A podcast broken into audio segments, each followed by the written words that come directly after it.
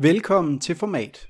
Bag Format står digital kommunikationsrådgiver Martin Bylund Larsen og PR-konsulent Rune Steines. God fornøjelse, og tak fordi du lytter med. Ho, ho, ho, ho. Velkommen til dette afsnit af Format Kompakt. Jeg hedder Martin, og i dag er det bare mig, du får fornøjelsen af. Det er blevet december, og det betyder selvfølgelig julekalender. Og nu tror du måske, at du ikke kan lære noget om kommunikation af julekalender. Men så har jeg faktisk en lille gave til dig her i dag. Det er nemlig sådan i min optik, at julekalender kan lære os rigtig meget om, hvordan vi kan fortælle historier i vores virksomhed og i vores content marketing. Og hvordan kan de så det? Jamen, altså lad mig lige starte med at slå én ting fast som det første. Alle julekalendere er ens. Altså det er de bare. Altså alle julekalendere starter med spørgsmålet, bliver der mon jul i år? Det er det, der bliver introduceret i første afsnit, og når vi kommer hen til 23. eller 24. afsnit, jamen så finder vi ud af, ja, det gør der faktisk. Alle julekalendere handler om det her. Så hvorfor er det, vi bliver ved med at se julekalendere, hvis vi ved, hvorhen de ender? Jeg vil mene, at det ikke bare handler om, hvad der bliver fortalt, men også hvordan det bliver fortalt.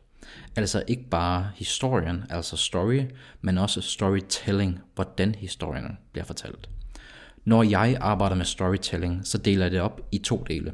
Det ene det er form, og det andet det er indhold. Indhold det er det, som du fortæller, altså story, og form er den måde, som du fortæller på, altså storytelling. Så form og indhold, story og storytelling. Det er faktisk det, jeg vil have, at du tager udgangspunkt i. Og hvordan ser det så ud i praksis, når vi ser, sidder og ser øh, juleklænder? Når du ser julekalenderen den måned her, så prøv at lægge mærke til, hvordan form og indhold er med til at fortælle de storylines, der er i kalenderen. Altså de her små historier i historien, som fortælles løbende. Nogle af de her små historier, jamen de var kun et enkelt afsnit.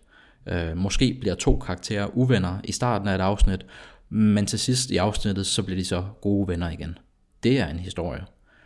Når hovedpersonerne måske lidt længere inde i kalenderen skal finde en magisk dibedut, som kan låse op og give dem adgang til der, hvor de skal hen, for at være sikker på at sørge for, at der bliver jul i år, jamen så er det også en historie i historien. Så de her små, mindre storylines er jo det, der er med til at fortælle den store, overordnede historie i julekalenderen.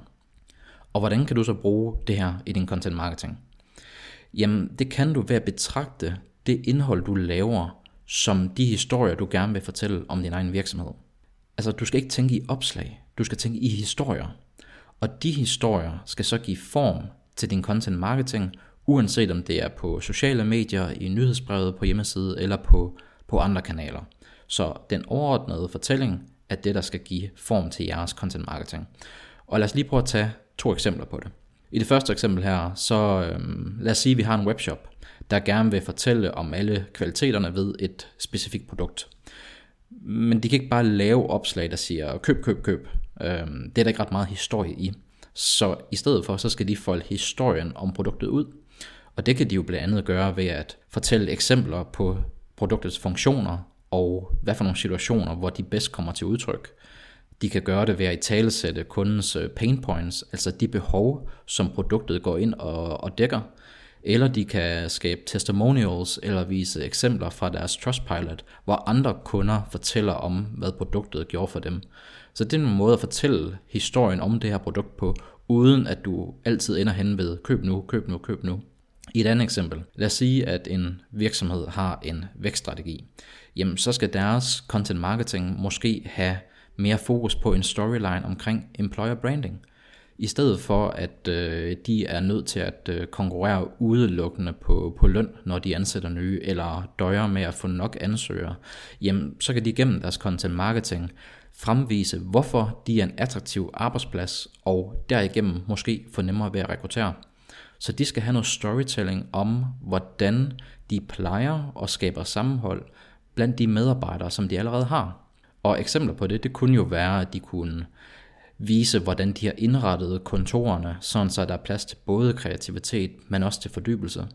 De kan øh, give eksempler på, hvordan de prioriterer efter videreuddannelse for deres medarbejdere.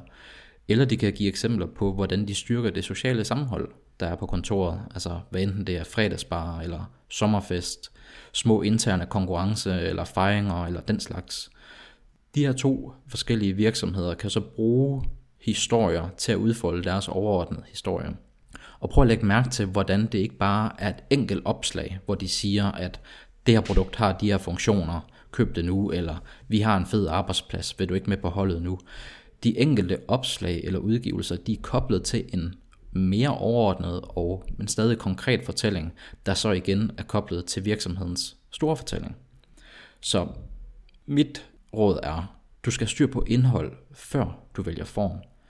Det er vigtigt, at de ikke bare taler om, at I skal lave en video. Nej, I skal fortælle en historie, hvor video er den form, der bedst understøtter den fortælling. Og selvfølgelig betyder det også, at I har de rigtige kanaler på plads til at få målgruppen til at se videoen i det her tilfælde også. For en ting det er at lave den, en anden ting det er at få den ud, så den rent faktisk bliver engageret med. Og man kan sige det samme om alle de kanaler, alle de platforme, formater, som I arbejder med. Nogle af dem vil egne sig bedre til særlige typer historier. Hvis I vil give en hurtig sammenligning mellem to produkter, så er en grafik til Facebook eller LinkedIn måske en god idé.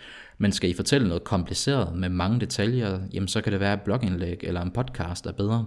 Min anbefaling er at tage udgangspunkt i budskabet først, og sætte sig form på bagefter. Jeg tror, at mange i deres content marketing stiger sig blind på form først. Altså, vi skal have mere gang i vores sociale medier, eller gang i vores nyhedsbrev. Men inden I kommer så langt, så prøv lige at træde et skridt tilbage og tænk på, hvad det er for nogle historier, I skal fortælle om jeres virksomhed, for til sidst at kunne skabe det brand, som I ønsker at være, eller for at indfri det mål, som I rent faktisk går efter. Og det er det, som jeg mener, du kan lære om storytelling og content marketing, når du ser julekalender. Prøv at tænke på, at alle julekalendere er ens. Altså alle historier er blevet fortalt før, men hvordan vi fortæller de historier, det gør, at din seer eller lytter eller læser eller whatever stadig er motiveret for at engagere sig. Og så husk på, det enkelte opslag eller udgivelse skal koble sig til den overordnede fortælling, som jo består af en masse små fortællinger. Prøv at tage de her små fortællinger, og så kategorisere dem og skrive dem ned, sådan så de bliver helt tydelige for dig, der arbejder med content marketing i virksomheden. Når du først ligesom har kategoriseret dem, så prøv derfra at brainstorme på, hvordan du kan fortælle de her mindre historier gennem de kanaler, som I har, og så først derefter oversætte dem til form, for at give krop til det, I skal i gang med at udgive. Så tænk på at lægge mærke til, når du ser julekalender den her måned her. Prøv at lægge mærke til de mange små historier i historien, når du ser dem, og brug det som inspiration til din egen storytelling og til den content marketing, som I måske allerede har gang i. Jeg håber, du kunne bruge det her afsnit. Hvis du kunne bruge det, så må du gerne give format en anmeldelse i Apple Podcast, eller dele videre til en anden, som også arbejder med kommunikation, og måske trænger til lidt julestemning i deres kommunikationsarbejde. Du er altid velkommen til at finde Rune og jeg på LinkedIn og connecte med os der. Vi er rigtig, rigtig glade for, at du lytter med, og håber selvfølgelig, at du får en rigtig glædelig jul. Tak fordi du lyttede med. Vi håber, du fik nogle konkrete råd, du kan bruge i dit eget kommunikationsarbejde. Hvis du kunne lide det, du hørte, må du gerne give os en anmeldelse eller dele videre til en anden. Vi lyttes ved.